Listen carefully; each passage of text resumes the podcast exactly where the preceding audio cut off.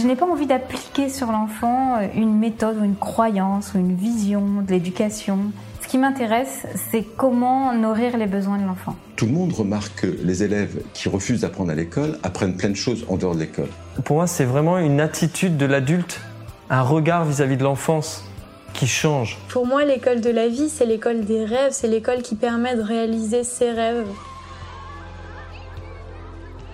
Bienvenue sur le podcast Innovation en éducation. Je m'appelle Julien Perron, je suis à l'initiative du Festival pour l'école de la vie et du Congrès Innovation en éducation à Paris et à Montpellier. Voilà maintenant plus de 8 ans que je mets beaucoup d'énergie autour de l'éducation, convaincu que tout part de là. À travers ce podcast, vous allez découvrir de nombreux professionnels qui se mobilisent pour accompagner les parents, les enfants et les enseignants. Je vous souhaite un merveilleux voyage sur la route de l'éducation positive. Aujourd'hui, vous allez avoir le plaisir d'écouter une conférence d'Isabelle Peloux, qui s'exprimait lors du Congrès Innovation en éducation en 2019 à Montpellier. Enseignante, formatrice et fondatrice de l'école du Colibri aux Amanins, formée à la dynamique relationnelle et chercheuse en éducation, Isabelle Peloux propose une vision globale du métier de l'enseignant. Elle s'est spécialisée dans tout ce qui concerne l'approche coopérative. Elle a mis au point des outils pédagogiques sur l'apprentissage de la posture de coopération qu'elle transmet dans ses formations, dans ses livres et sur la plateforme Être prof. Je vous souhaite une belle écoute. Savez-vous qui est Isabelle Peloux Bon, alors je présente pas Isabelle Peloux et je lui laisse la parole. Bonjour, comme tout le monde n'a pas levé la main, je vais me présenter un peu quand même.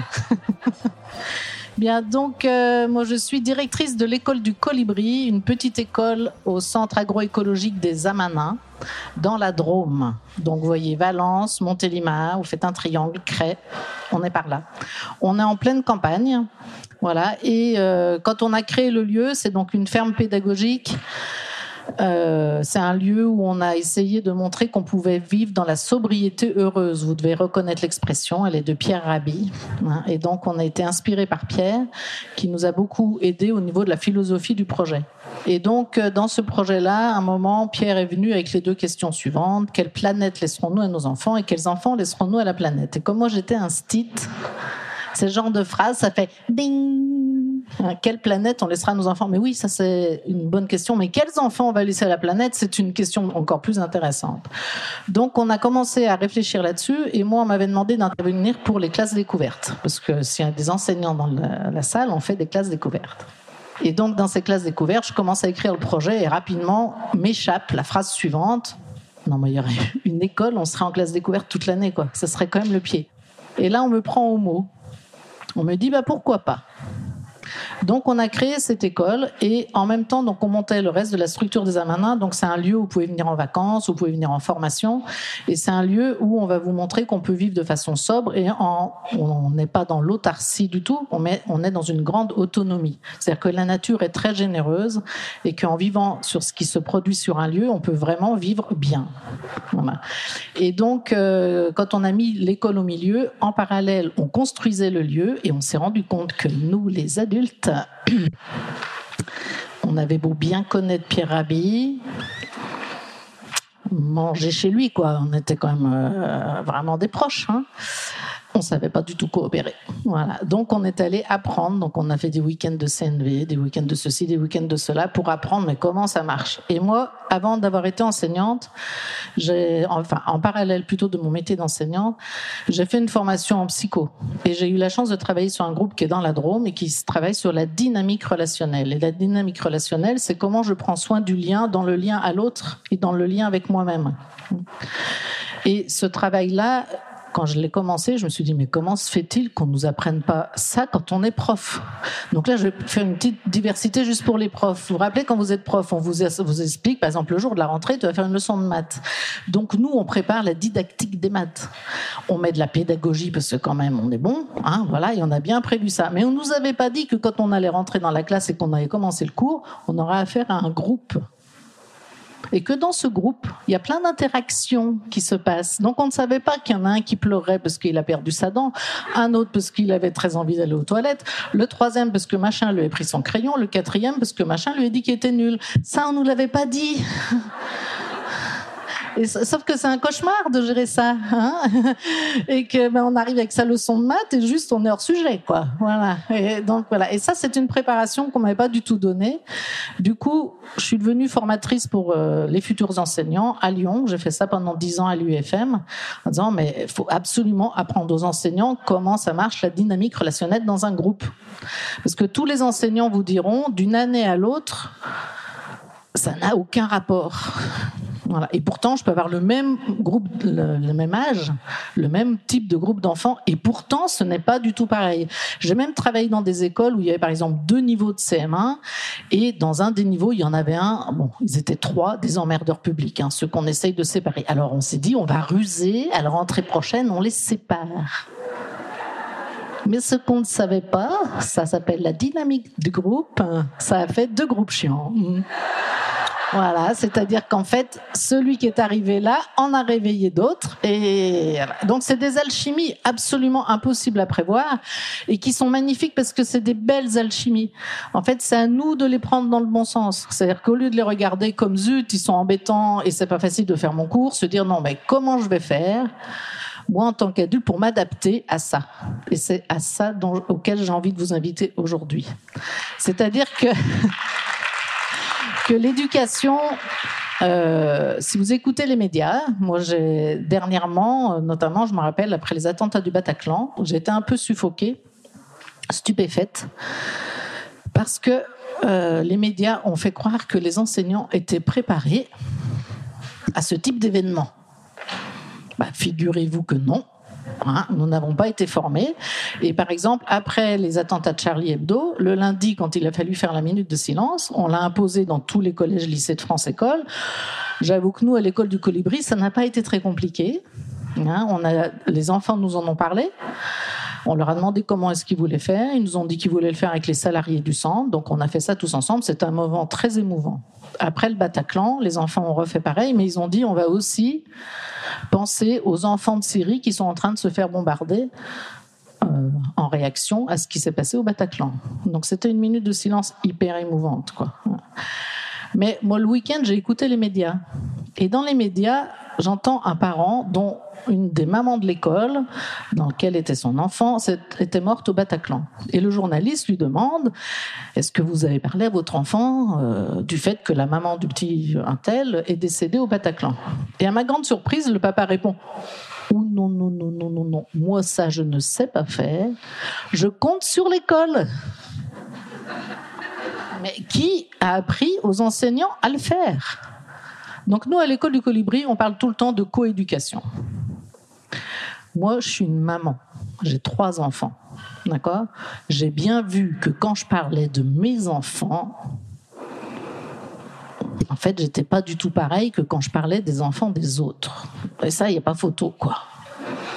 Quand c'est les miens, j'ai une espèce de bêtise qui est là.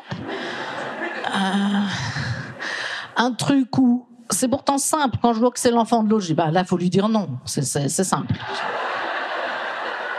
Et puis quand c'est le mien, non, mais bon, tu m'aimes encore et je t'aime quand même. Enfin, c'est compliqué. Il y a, y a, de l'affectif dedans du début jusqu'à la fin. J'arrive pas à lui dire non comme il faut. Et avec les, parents de l'école du Colibri, on s'est penché sur la question. On s'est dit, mais ça serait quoi coéduquer? Pourquoi est-ce qu'on a parlé de coéducation? Pour la simple raison, ça c'est des, des, chiffres d'un inspecteur qui me disait, en 2016, on a évalué, euh, on a pris un an, une moyenne, un enfant de 18 ans. Si on cumule toutes ses heures de vie, il a dormi pendant 7 ans. Il, était, il est allé à l'école pendant un an et huit mois. Il est resté dans sa famille pendant cinq ans. Il a fait des activités extrascolaires pendant deux ans. Et il a été devant les écrans pendant deux ans et quatre mois. Donc de croire que l'école est l'endroit où on éduque les enfants, c'est une erreur fondamentale. C'est là où ils vont le moins. Donc il faut que toute la société se reprenne en main cette question éducative. Parce que tout le monde éduque tout le temps. Je me rappelle une fois de discuter avec des Allemands. Et en rigolant, je leur disais, quand même, euh, quand le petit bonhomme il est rouge pour traverser et qu'on voit très bien qu'à droite, il n'y a personne. Et qu'à gauche, il n'y a personne. Pourquoi vous vous attendez encore? Et là, ils me disent, mais au cas où un enfant me regarde. Et moi, je me suis, j'ai ma première petite fille qui a 10 ans, et je me suis surprise l'autre jour. Donc c'est comme un truc instinctif, c'est un truc de dingue. Jusqu'à maintenant, quand j'étais avec elle, elle habite Annecy, j'attendais que le petit bonhomme soit vert. Et l'autre jour, je me suis vu lui dire, bah là, tu vois, on peut y aller, on y va. Je me suis dit, ah bah oui, dans ma tête, j'estime qu'elle est assez grande pour le faire, quoi. Donc je suis en train de lui apprendre la rébellion française de base, n'est-ce pas? Il y a des règles, mais il faut pas trop les appliquer quand même, parce que des fois que tu sois soumis, ça serait quand même embêtant. voilà. Donc je me suis dit, c'est dingue, c'est vraiment à l'intérieur de notre scénario culturel français, quoi. Donc le tout, c'est d'en être conscient. Parce que si on croit que c'est une qualité ou un défaut, on se trompe. C'est juste un truc, euh, faut pas se faire piéger par ça. Et donc, se rappeler que l'éducation, c'est l'affaire de tous, ça veut donc dire que moi, quand je suis directrice d'école et que je reçois des parents d'élèves, c'est pas moi qui ai le pouvoir. C'est pas moi qui sais mieux que comment on éduque un enfant. De plus, un enfant, c'est d'abord euh, un inconditionnel de ses parents. Ce qui est assez utile pour lui, hein, parce que quand on connaît le fonctionnement de l'enfant et ça, comment il grandit au niveau psychologique, en fait, il a besoin de se raconter que les gens avec qui il vit sont les mieux qui soient. Sinon, il peut pas grandir. Hein. Et comme il est dépendant des enfants, avec des parents avec lesquels il vit, il peut pas dire euh, euh, bon, ma erreur casting, euh, finalement j'en voudrais d'autres. Non, il est obligé de faire avec. Étant obligé de faire avec, il va forcément voir le bon côté. Ça, c'est tous vous avez fait ça enfant, c'est obligatoire. Après, il y a des enfants qui très vite ont conscience que c'est pas top top quand même, mais ils font avec parce qu'ils n'ont pas le choix. Donc si je suis un enfant et qu'à l'école on dit du mal de mes parents, je ne peux pas faire confiance à l'enseignant. Mais inversement, si je suis à la maison et que les parents disent du mal de ma maîtresse, par loyauté, je ne vais plus trop écouter ma maîtresse. Et nous, à l'école, on voit bien que notre limite d'éducateur, c'est si j'ai pas la confiance des parents de l'enfant qui est en face de moi, en fait, je peux pas faire grand-chose. Hein, parce que l'enfant va me regarder, ouais, ouais, c'est ça, cause toujours. Ok, ok. De toute façon, mes parents m'ont dit que tu n'étais pas une bonne instite, donc je vais chercher tout ce qui va pas dans ce que tu fais. Donc je vais changer mon regard sur toi, je vais l'orienter sur les erreurs que tu fais. Or, je suis humaine, donc j'en fais encore. Voilà, voilà. Donc les enfants de la classe, s'ils veulent, peuvent trouver des erreurs, bien sûr. Mais c'est pas très bon pour eux d'être dans cette recherche-là. Donc tout l'art de l'école et des parents, ça va être de travailler ensemble pour arrêter de croire qu'il y en a un qui sait mieux que l'autre. Qu'est-ce que ça veut dire arrêter de croire qu'il y en a un qui sait mieux que l'autre? C'est simplement prendre conscience qu'on ne parle pas du même aspect de l'enfant. Nous, à l'école, on s'occupe de votre enfant dans un collectif. Et d'ailleurs, si vous venez le voir, il y a beaucoup de parents qui me demandent est-ce qu'on peut venir voir ce qu'ils font à l'école? Ben non. Parce qu'en fait, si tu viens, pour lui, c'est plus pareil que quand tu n'es pas là. Et il y a des attitudes. Par exemple, je vous donne une sortie scolaire, parce que là, souvent, on demande à des parents de nous accompagner. Moi, je me rappelle d'une petite fille de 8 ans. Sa mère nous accompagne dans sortie scolaire. Elle avait 4 ans. Tout d'un coup, j'avais une petite fille complètement dépendante, complètement avec sa maman. Elle l'a pas décollé toute la sortie. Euh, elle n'était plus dans le groupe parce que c'est ça qu'elle vivait avec sa maman. C'est pas un jugement du tout, c'est juste une observation que cette petite fille ne pouvait pas jouer la même chose quand elle avait le regard de sa maman ou quand elle ne l'avait plus. Donc c'est super important que l'enfant il ait un espace où il peut grandir. Pour ça, moi je suis une pro de l'école. Ça veut pas dire que je suis contre l'école à la maison parce que l'école à la maison, si elle existe, c'est qu'il y a un besoin. Donc il faut qu'on puisse répondre à tous les besoins de la société. Donc il faut cette diversité là. Mais le côté génial de l'école, c'est ce côté de la socialisation. C'est-à-dire que les enfants vont faire partie d'un groupe qu'ils n'ont pas choisi, super important. Je ne sais pas si vous avez remarqué, dans la vie, on ne choisit pas tellement ses voisins de palier ni ses, ses collègues de travail. Donc c'est pas mal d'apprendre à faire avec celui que je ne choisis pas. Comment je vais travailler la fraternité avec cet autre qui est sur la planète en même temps que moi, avec lequel je suis peut-être en profond désaccord idéologique, mais il a autant le droit que moi de vivre sur la planète. Donc c'est pas mal le collectif pour apprendre ça. Et donc quand les enfants arrivent à l'école, quand on reçoit un parent en entretien, on commence toujours par ça en leur disant on va parler de votre enfant dans un collectif. Et souvent, les parents ne savent pas comment est leur enfant dans un collectif. Et vous, parents, vous allez nous parler de votre enfant dans un milieu intime. Et nous, les enseignants, on ne sait pas comment il est votre enfant dans un milieu intime. Et du coup, nos visions vont être complémentaires. Et du coup, c'est hyper rassurant. Je vous donne un exemple. Ça, c'est pour les parents. Vous avez tous appris à vos enfants à être polis, bien élevés, débarrasser la table, faire des choses dans la maison, rendre service. Et puis, vous avez vu que c'est pas toujours si simple. Voilà, que quelquefois, il faut quand même le répéter souvent, que c'est même tout petit, on croit que c'est acquis, puis en grandissant, ça n'a plus l'air d'être tellement acquis. Euh, voilà. Et puis, votre enfant est invité chez un copain. Et vous le récupérez à la fin du week-end et les parents du copain ne tarissent plus d'éloges et vous disent Oh, oh mais qu'est-ce qu'il est serviable Ah non, mais c'est extraordinaire, mes enfants ne sont pas comme ça. Et bien là, vous pouvez vous dire Ok, mission réussie. Ça veut bien dire que je lui ai transmis ce qu'il fallait. Mais à la maison, il se passe un autre truc parce qu'il y a des frères et sœurs. Et du coup, il y a d'autres enjeux qui sont là pour lui. Donc voilà, il y a des enjeux de comparaison, des enjeux de mais pourquoi moi j'en ferais plus que lui? Bah Parce que tu es plus grand et plus petit. Oui, mais quand même, c'est pas juste parce que moi, à son âge, j'avais pas ça. Enfin voilà, forcément, tous les besoins sont pas les mêmes suivant les âges. Hum.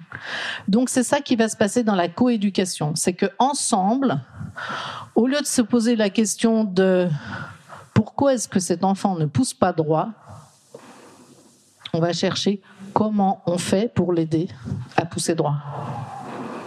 Ce qui change tout. Instinctivement, je ne pense pas être une extraterrestre, donc vous allez me dire si vous vous reconnaissez.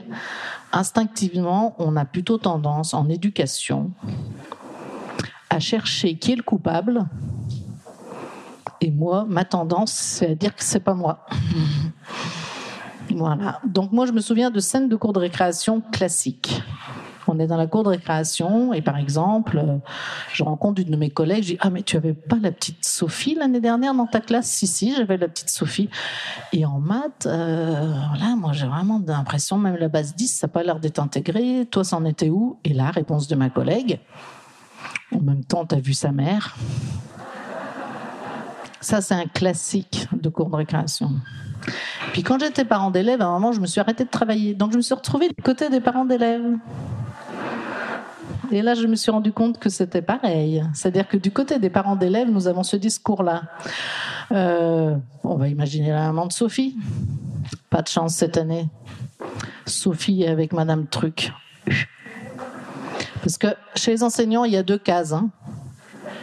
Soit on est nul, soit on est ah non, mais alors elle, elle a la vocation, quoi. Elle est trop top, super, la classe.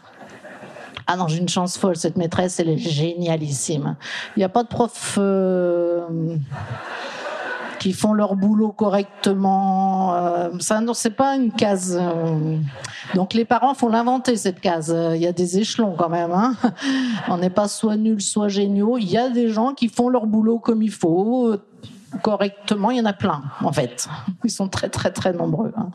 Et du côté des enseignants, c'est pareil. De dire que c'est de la faute des parents, c'est juste parce que, en éducation, autant de personnes ici, autant de personnes excessivement susceptibles sur ce sujet, la croyance, ça va être que si cet enfant qu'elle a a des comportements jugés pas corrects par la société, il ne faut pas qu'on dise que c'est de ma faute.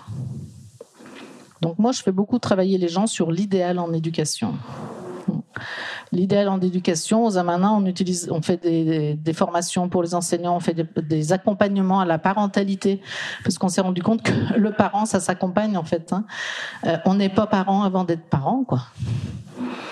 Hein, euh, J'ai mon fils qui vient d'avoir son petit garçon, son premier. Et je me rappelle sa réflexion à la fin de la première journée, mais maman, c'est un truc de dingue qui m'arrive, quoi. Euh, je me rends compte que en même temps, je l'aime plus que tout au monde, et qu'en même temps, j'ai peur de le perdre plus que tout au monde dans la même seconde. Eh ben, bienvenue au club. voilà, ça s'appelle être parent. Hein. Et être parent, ça induit une deuxième chose, c'est que quand on parle de cet enfant, on parle de moi. Si mon idéal en éducation, c'est d'être un parent cool, je sais pas quoi, et que cet enfant se tient très mal en société, zut. Comment vais-je continuer à être un parent cool avec cet enfant aussi embêtant en société? Et moi, c'est grâce à mes enfants que j'ai compris ça. J'ai trois enfants, deux qui adorent l'école, celui du milieu, il déteste. Quand on est un stit, ça c'est juste la pochette surprise inattendue. Quoi.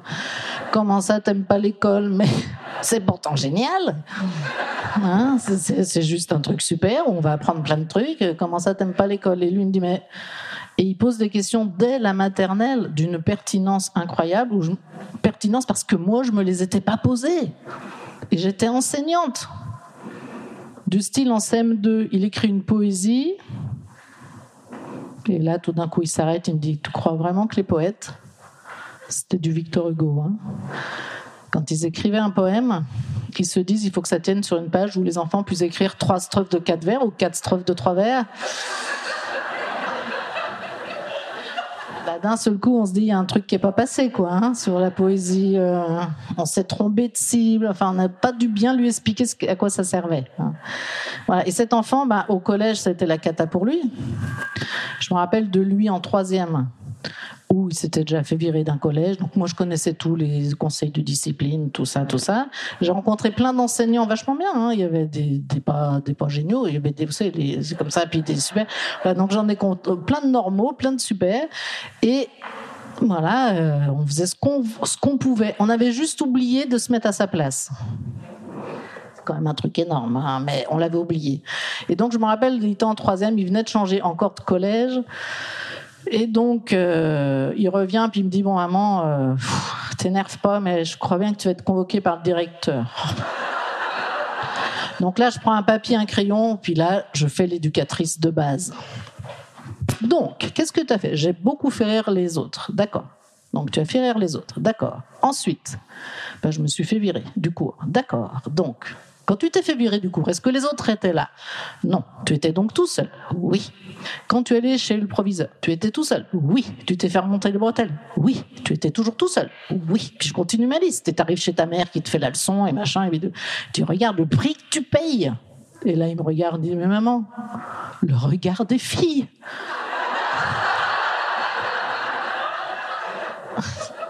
Et là, je lui ai dit, mais dans l'éducation nationale, on a juste, on est hors sujet, quoi. Nous, on leur parle de leur avenir professionnel, euh, de pas se faire éjecter d'un groupe, et eux, ils sont en plein montée d'hormones. Donc pour eux, il se passe autre chose. Et on oublie d'en parler. Donc coéduquer, ça va être parler de ça avec eux. C'est d'aller dans leur monde d'enfants et leur demander dans ton monde à toi, c'est quoi qui se passe? Et puis depuis ce matin, moi j'entends les, les intervenants, en fait on vous dit tous la même chose, c'est-à-dire que en fait derrière le même mot, on dit pas du tout la même chose. Et en éducation, Dieu sait si on est passionné par les mots.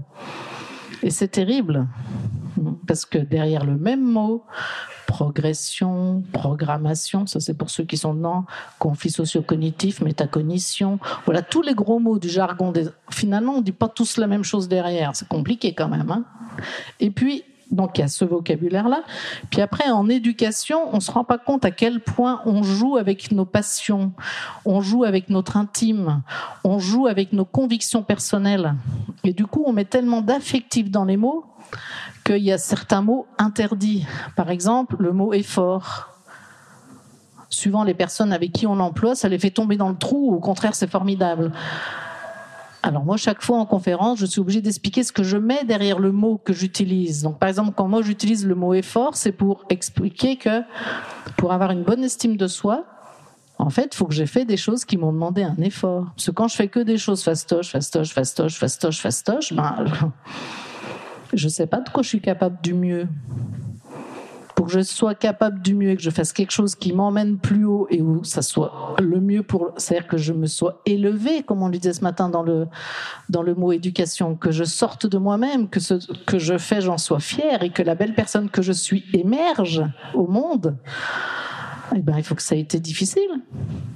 Si c'est fastoche ça m'intéresse pas. Moi, quelquefois, j'ai ça avec des élèves hein, qui me disent, oh, parce qu'on a les CP, CM2, donc qui sont dans la même classe. Ah, mais là, quand même, ce qu'ils font les CP, c'est trop bien. Et quelquefois, j'ai des enfants qui veulent plus. Moi, je leur bah, c'est ok, c'est ok. Demain, tu fais le travail des CP, ça va. Mais il leur faut pas 10 minutes, hein, une fois qu'ils ont rempli 10 fiches. Non, c'est bon, au niveau estime de moi, zéro, quoi. Ben oui, parce que c'est pas intéressant. En fait, ce qui est sympa dans l'acte d'apprendre, c'est quand on trouve. C'est quand on trouve qu'on réussit et qu'à l'intérieur aussi, ça fait cette énergie du yes! Hum, ça c'est bon, ça le yes! Ouais, et là, ouais, j'ai gagné. Ouais, je suis fière de moi, quoi. Ouais, là, ça c'est bon ce que j'ai fait. Au collège aujourd'hui, j'entends pas beaucoup d'enfants parler de ça. Alors que euh, moi, je me suis baladée dans pas mal d'écoles hors contrat parce que je suis allée voir un petit peu ce qui se passait ailleurs. Et euh, elles ont toutes des trucs bien et des trucs pas bien. Donc croire qu'il y a une méthode qui marche, nous maintenant on a arrêté. Quoi. On s'est dit non, non. En fait, on va s'inspirer de tout ce qui existe et puis on va rajouter nous parce que je ne peux pas faire autre chose que du moi-même, en fait. Et donc, les méthodes, c'est comme des outils. Et euh, voilà, il y a des méthodes qui sont super pour certaines choses, et puis elles vont pas jamais correspondre à tout le monde. Parce que s'il y avait une méthode qui correspondait à tout le monde, on arrêterait de se battre, quoi. On l'appliquerait puis on n'en parlerait plus. Non, l'éducation, c'est vivant. C'est vivant, donc c'est toujours en tension, parce que ce qui est vivant, ça bouge. Donc si je fais du lien avec une personne, tant qu'on bouge pas, tout va bien. Mais si on bouge pas, au bout d'un moment, on s'ennuie, puis on n'a plus très envie d'être en lien. Donc, je vais lui dire, bah, bouge pas, je vais faire un truc. Et là, ça va nous mettre en tension, parce qu'elle, elle avait peut-être pas envie de faire le même truc. Mais c'est ça la vie. C'est ça ce qu'on appelle avec un gros mot le conflit. Le conflit, c'est simplement des êtres vivants qui se mettent en tension. Donc c'est une très bonne nouvelle, c'est que c'est vivant. Qu'est-ce que les écoles françaises sont vivantes? C'est quelque chose.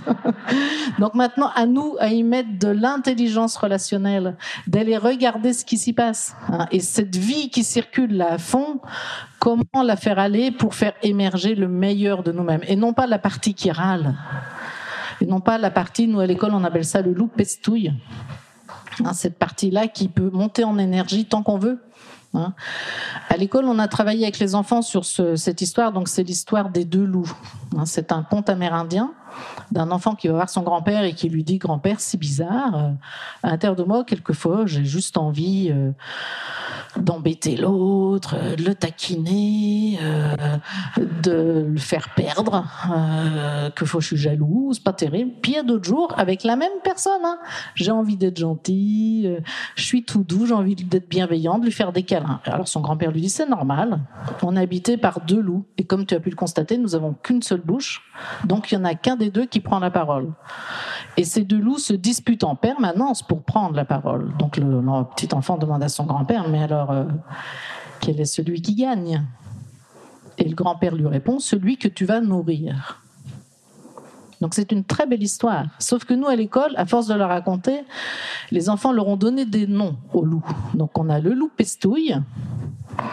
Et l'année dernière, j'ai demandé au CP pour mes conférences, je dit l'autre, on ne dit jamais son nom. Et donc il y a un CP qui a trouvé le loukoum. C'est joli. Donc l'autre est le loukoum.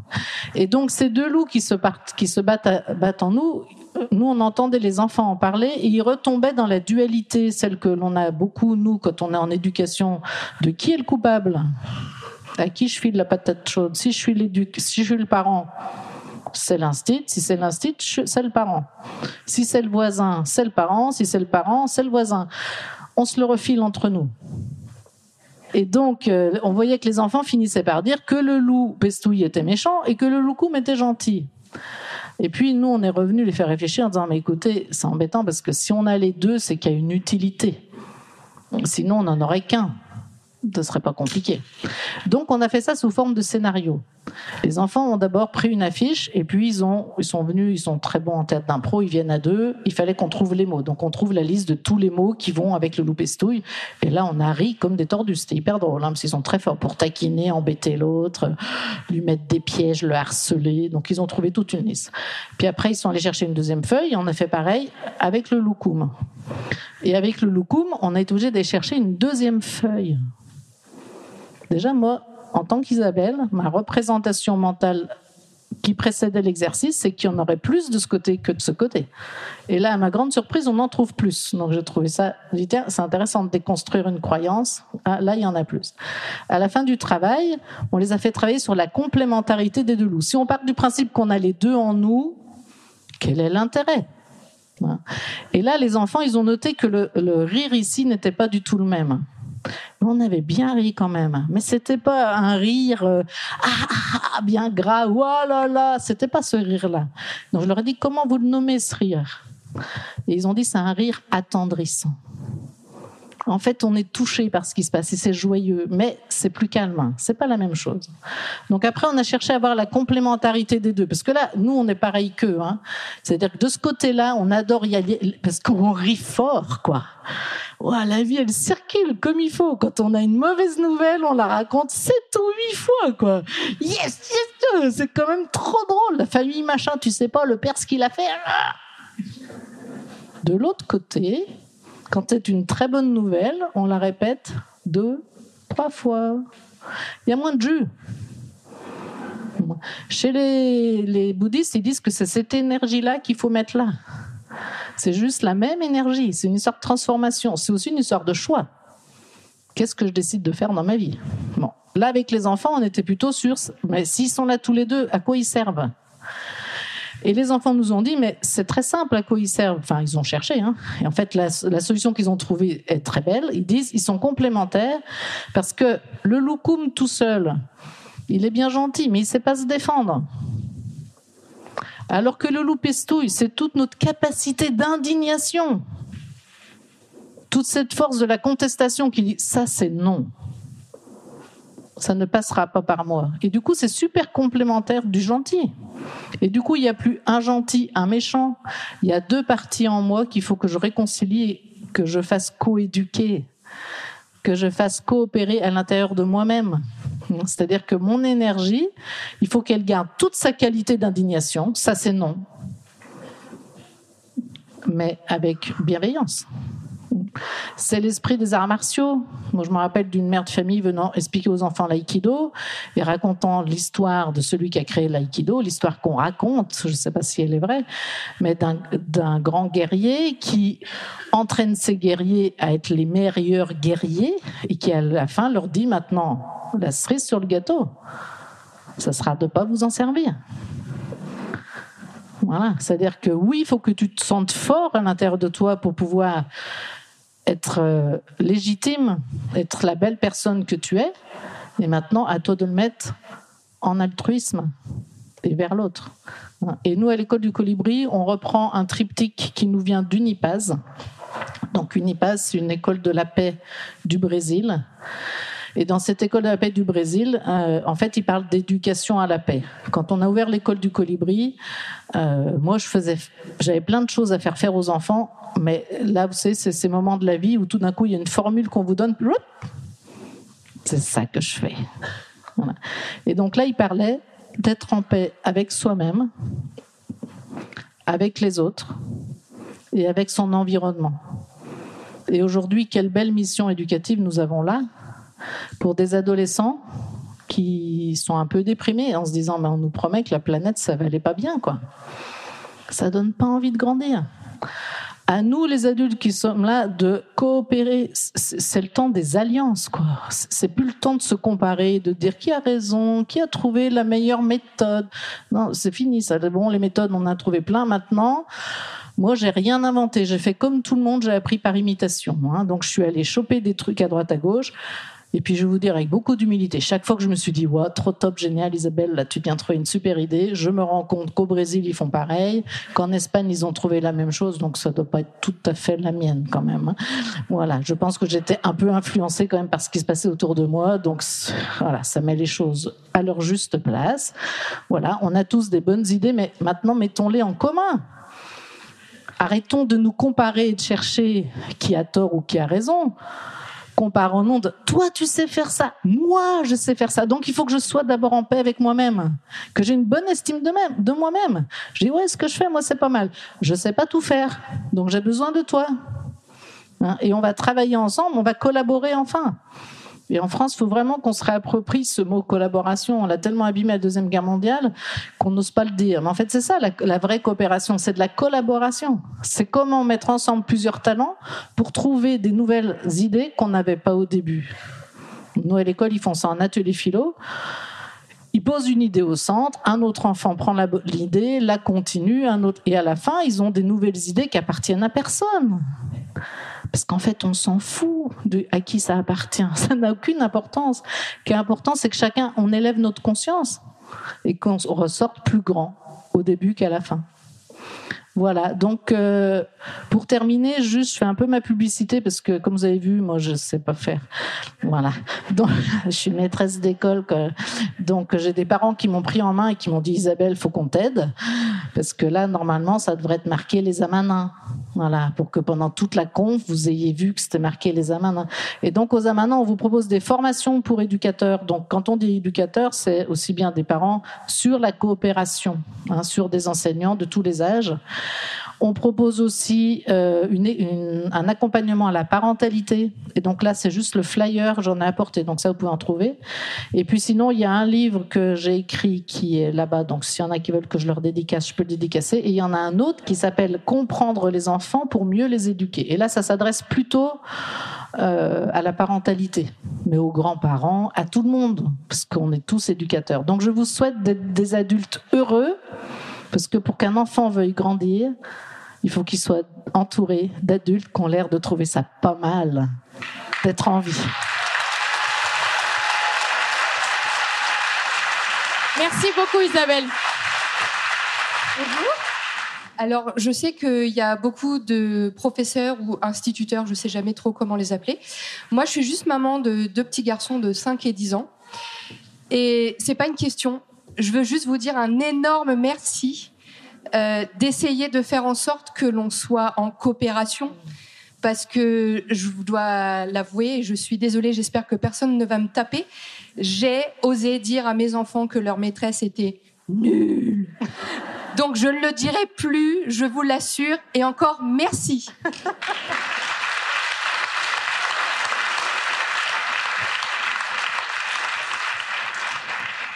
Bonjour. Euh, moi, je suis professeure des écoles, comme on dit, encore.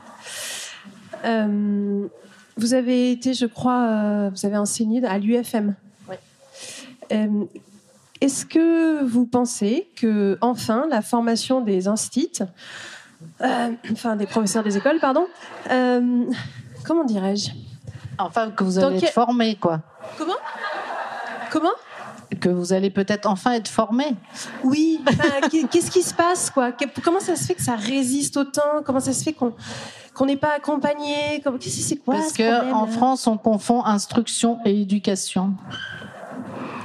Moi, Oui, jusqu'à quand? Jusqu'à quand? Parce que là, Ah, moi, euh, j'aime beaucoup une phrase de Pierre Demers. Donc, Pierre Demers, c'est une phrase, euh, c'est un, un pédagogue euh, du Québec.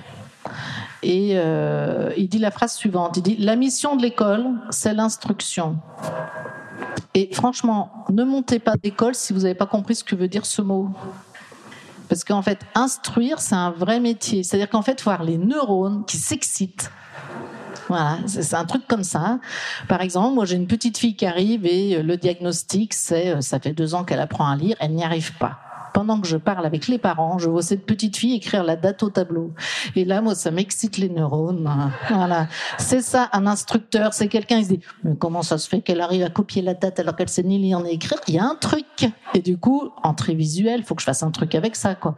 Voilà. Et du coup, ben, après, je vais l'accompagner en lecture. Mais moi, c'est ça mon moteur. Hein. C'est-à-dire qu'à un moment, faut que j'ai de la joie à faire ça. Sinon, faut pas monter une école il faut faire de l'éducation en dehors. Il y a largement le temps. Ils y sont plus souvent en dehors que pendant, vous vous rappelez Parce que moi, je vois plein de gens qui montent des écoles, mais l'instruction, ils savent pas. Au secours, quoi. Donc la phrase, dit ça. La première mission de l'école, c'est l'instruction. L'instruction est un prétexte pour éduquer. Et on éduque pour élever les consciences. Mais donc, il y a d'autres endroits que l'école pour éduquer. La famille en est un lieu. La famille, c'est l'apprentissage de la paix. Vous avez vu avec vos enfants, si vous en avez plusieurs, vous avez bien vu que c'est quand même dingue. À un moment, c'est bien calé, quoi. Celui qui a 8 ans joue bien avec celui qui en a 6, et celui qui a 4 ans, ça va pas mal.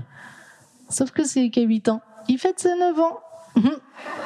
Et ça change tout parce que tout d'un coup, il a des centres d'intérêt à l'extérieur de la maison et il faut refaire tout l'équilibre. Et ça passe son temps à faire ça, des enfants. Ça grandit tout le temps. Donc en fait, en permanence, vous êtes avec un truc vivant, mais ça se voit quoi. Où les besoins sont pas les mêmes d'un moment à l'autre et vous allez à un moment le tout petit, ça marchait très bien avec le plus grand, puis tout d'un coup ça marche plus. Bah logique parce que le tout petit, il est fasciné par ce grand qui sait faire plein de choses, mais le grand, il a juste envie qu'on lui foute la paix par moment. Il est plus dans les mêmes besoins. Donc on passe son temps à adapter. Donc l'éducation, on va la coller, c'est comme la coopération, il faut trouver un prétexte pour pouvoir l'appliquer. On va pas coopérer pour rien. Hein, moi, j'ai pu voir ça quelquefois dans la Drôme, des gens qui montaient un éco-village et avant de le monter, ils cherchaient. Il faut vraiment qu'on coopère. Mais ils faisaient rien. faites votre village et coopérez en même temps. En fait, il faut faire un truc parce que sinon il n'y a pas d'objet à l'éducation. L'éducation, elle s'appuie sur une mission. Donc la mission de l'école, c'est l'instruction. La mission de la, de la maison, c'est l'éducation à la paix. À l'école, c'est plutôt l'éducation à la justice, puisqu'ils sont dans un groupe. Imaginez un enfant qui arrive à l'école, qui depuis qu'il est petit, il a eu la fève.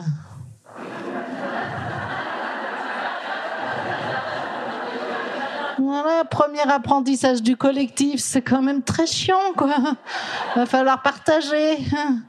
Eh ben, il y en a, ça passe pas du tout. Hein. Euh, c'est-à-dire que la maison, c'est quand même vachement mieux, hein, parce qu'on a la fève à coup sûr. Voilà, il y a des trucs. Euh. Donc le collectif, il est super important. Donc la mission de l'école, c'est l'instruction. Donc l'instruction, c'est ça, les pédagogies.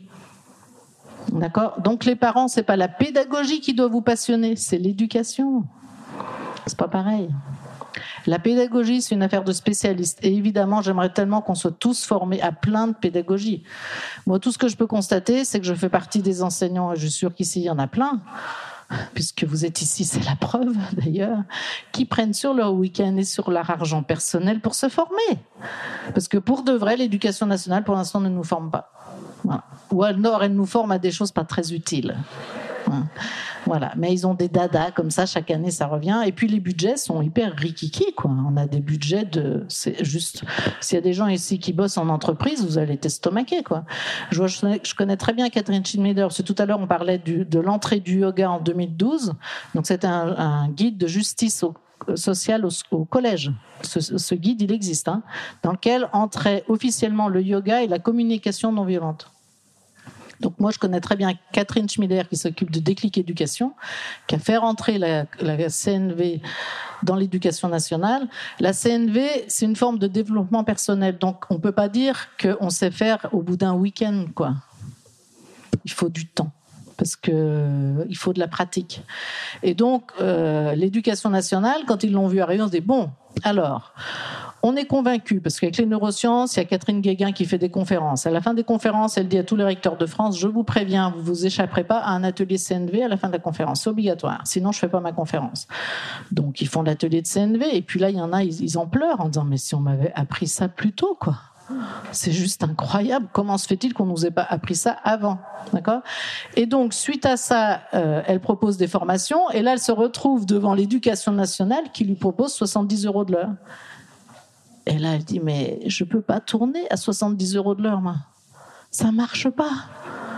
En entreprise, pour une journée, on est à 1500 euros minimum. Ah, c'est pas les mêmes crédits. Donc, il va falloir qu'absolument qu'il y ait un équilibre qui se fasse à cet endroit-là. Euh, on, ne peut plus faire comme si ça coûtait pas d'argent si on veut des vrais spécialistes. Mais là, le pire, c'est que l'éducation nationale lui dit cet été, vous faites une semaine de formation. Alors elle dit, ben normalement c'est trois week-ends de euh, deux week-ends, euh, trois week-ends de deux jours, donc six jours. Bon, vous nous le faites en cinq? déjà, ben non. Et ensuite, vous nous le faites en cinq, et nous, une fois qu'on aura fait les cinq jours, on va pouvoir le transmettre à tous les inspecteurs de France qui le transmettront aux enseignants, qui le transmettront aux enfants. Donc elle, elle travaille sur du long terme. Mais c'est pas comme ça que ça marche. C'est un long processus et en fait, ça va marcher beaucoup mieux si on s'y met tous. C'est-à-dire qu'il faut pas seulement former les enseignants de l'école, il faut faire former les ATSEM, il faut former les personnes qui font le ménage, il faut former le personnel de la cantine et les parents. Il faut tous qu'on s'y colle, quoi. C'est pas simplement une ou deux personnes qui vont faire changer les choses. Si, on veut que ça change, les enfants apprennent par imitation. Donc ils vous regardent tous. Donc, s'il n'y en a qu'un qui fait comme il faut, ben, moi, en cours de récréation, quand j'étais dans des écoles à Lyon, ben, évidemment, tous les conflits, ils avaient compris que je ne gérais pas comme les autres, ben, ils venaient me voir moi au bout d'un moment. Et donc mes collègues me regardaient, leur dire mais qu'est-ce qu'elle fait? De bizarre que puis ça les arrangeait bien parce qu'elles ne savaient pas gérer les conflits, on leur avait pas appris. Donc il faut nous apprendre ça. Donc moi tout ce que j'ai appris, je suis allée l'apprendre toute seule, c'est clair. Mon rêve, c'est que ça serait que ça rentre dans l'éducation nationale. Mais l'autre jour, j'ai entendu Blanquer dire la phrase de Pierre Demers. Il a juste oublié de dire que c'était pas de lui. Mais sinon, euh, tu vois, donc y a, ça bouge. Et puis avec les neurosciences, finalement, tout ce qu'on avait trouvé de façon empirique, hein, chez Montessori, chez les autres, c'est validé aujourd'hui sur le terrain. Donc euh, oui, il s'était pas trompé. Voilà, moi c'est un peu agaçant quand je vois des choses qui ont marché sur le terrain et que je sais comment ça marche parce que j'ai 35 ans d'expertise et qu'on me dit ce n'est pas prouvé scientifiquement. Oui, mais on s'en fout un peu, ça marche. Moi, personnellement, du moment que ça marche, je m'en fous un peu que ça soit prouvé scientifiquement. Non, non, il faut qu'on, faudrait qu'on s'y mette aussi. Voilà, donc c'est tout ça qui a changé. Une dernière question? Euh, bonjour, j'ai deux, deux questions en une. La première, c'est euh, pourquoi vous avez choisi de rester dans une école sous contrat? Et la deuxième, c'est comment vous faites euh, quand euh, on a, enfin, moi j'ai un idéal dans l'éducation et en fait la réalité rattrape et on voit que tout ne peut pas se changer en un jour. Et du coup, euh, comment comment vous faites pour euh, garder cette, cet idéal et faire avec le quotidien? Alors, pourquoi D'abord, quand j'ai monté l'école aux Amanins, elle était hors contrat au départ. On n'a pas eu le choix. Et puis, je n'avais qu'une hâte, c'est qu'elle soit reconnue par l'éducation nationale, parce que 90% des enfants sont éduqués dans l'éducation nationale, et que c'est là qu'il faut mettre notre énergie. L'institution, je ne sais plus la faire, je ne sais pas la faire bouger, et je n'ai absolument pas l'ambition de la faire bouger, parce que je pense qu'elle est morte, elle est dépassée aujourd'hui. Mais il faut faire avec. Donc, comment est-ce qu'on fait avec en tant que citoyen, là, tout seul? Ben, Sur le terrain, en fait, pour de vrai, j'ai vachement de pouvoir. Il y a des films qui sont sortis qui montrent, je crois bien qu'il y en a un, c'est L'école en vie, où ils montrent trois écoles primaires du public qui font de l'alternatif à fond, parce que c'est possible en vrai. Donc, si tu es dans un endroit où c'est pas possible, parce que je sais aussi qu'il y a des endroits où c'est pas possible, il faut demander ta mutation. Mais sérieux, allez dans les endroits où c'est possible. Parce que moi, je connais, alors, moi, je connais des enseignants qui restent dans les endroits où c'est pas possible, mais ils ont suffisamment, toi, d'assises, ils sont plus âgés que toi, ils sont pas débutants. Toi, et du coup, quand tu as pas mal d'assises, tu sais quoi dire quand on vient te dire non. Ou alors, moi, j'ai aussi appris, alors peut-être que ça, c'était une de mes grandes forces. Moi, quand l'inspecteur vient, je sais sur quoi il a besoin d'être assuré. Ben, je lui montre ça.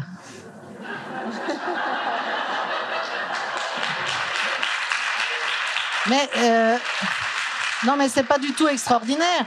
Vous prenez un restaurateur, on vient le, visiter sur l'hygiène, il va montrer tout ce qu'il a bien nettoyé. Enfin, il, il va pas montrer le truc qu'il n'est pas sûr. Donc moi, les expérimentations, je n'allais pas les faire le jour où l'inspecteur venait. C'était pas le jour. Lui, il a l'air parti en disant, mais complètement folle, elle tente des trucs dans sa, de, ouf dans sa classe.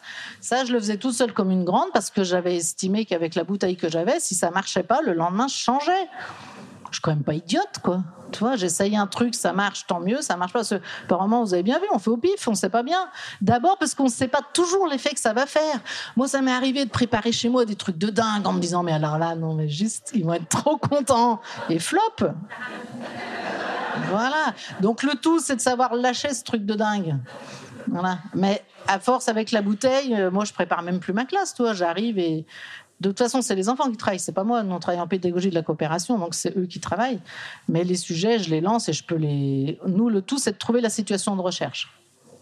Ça, reprend exactement la méthode Montessori quelque part, toi, où l'objet, la manipulation est le truc de recherche. Tu peux le créer avec d'autres outils. Hein, Freinet, moi je suis beaucoup plus d'inspiration Freinet parce que Montessori, je l'ai connu beaucoup plus tard.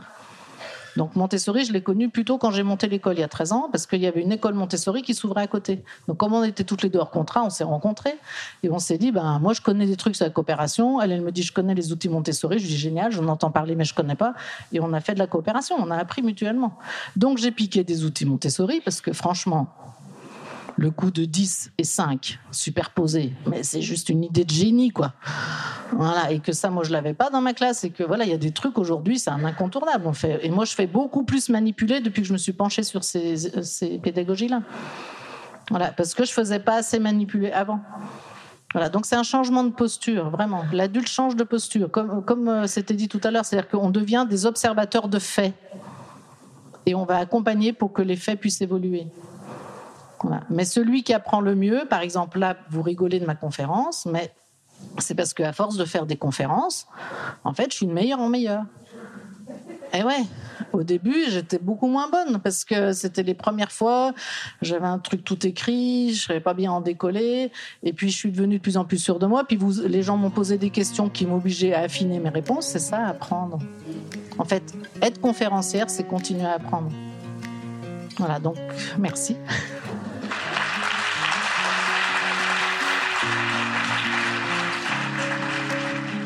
Un grand merci pour votre écoute. J'espère que vous avez passé un bon moment avec nous. Pour aller plus loin dans votre recherche, nous avons créé un magazine papier, le magazine Innovation en éducation. Un magazine que vous retrouverez uniquement sur abonnement, livré tous les deux mois partout dans le monde. Un magazine 100% éco-responsable, 80 pages en moyenne, sans publicité. À travers le Festival pour l'école de la vie ou le Congrès Innovation en éducation, nous rencontrons des milliers de professionnels qui proposent des solutions pour les parents, les enfants et les enseignants. Ce magazine se veut être un pont avec le podcast, nos événements et les films que j'ai réalisés. On se retrouve maintenant la semaine prochaine et entre-temps, je vous souhaite une très belle route.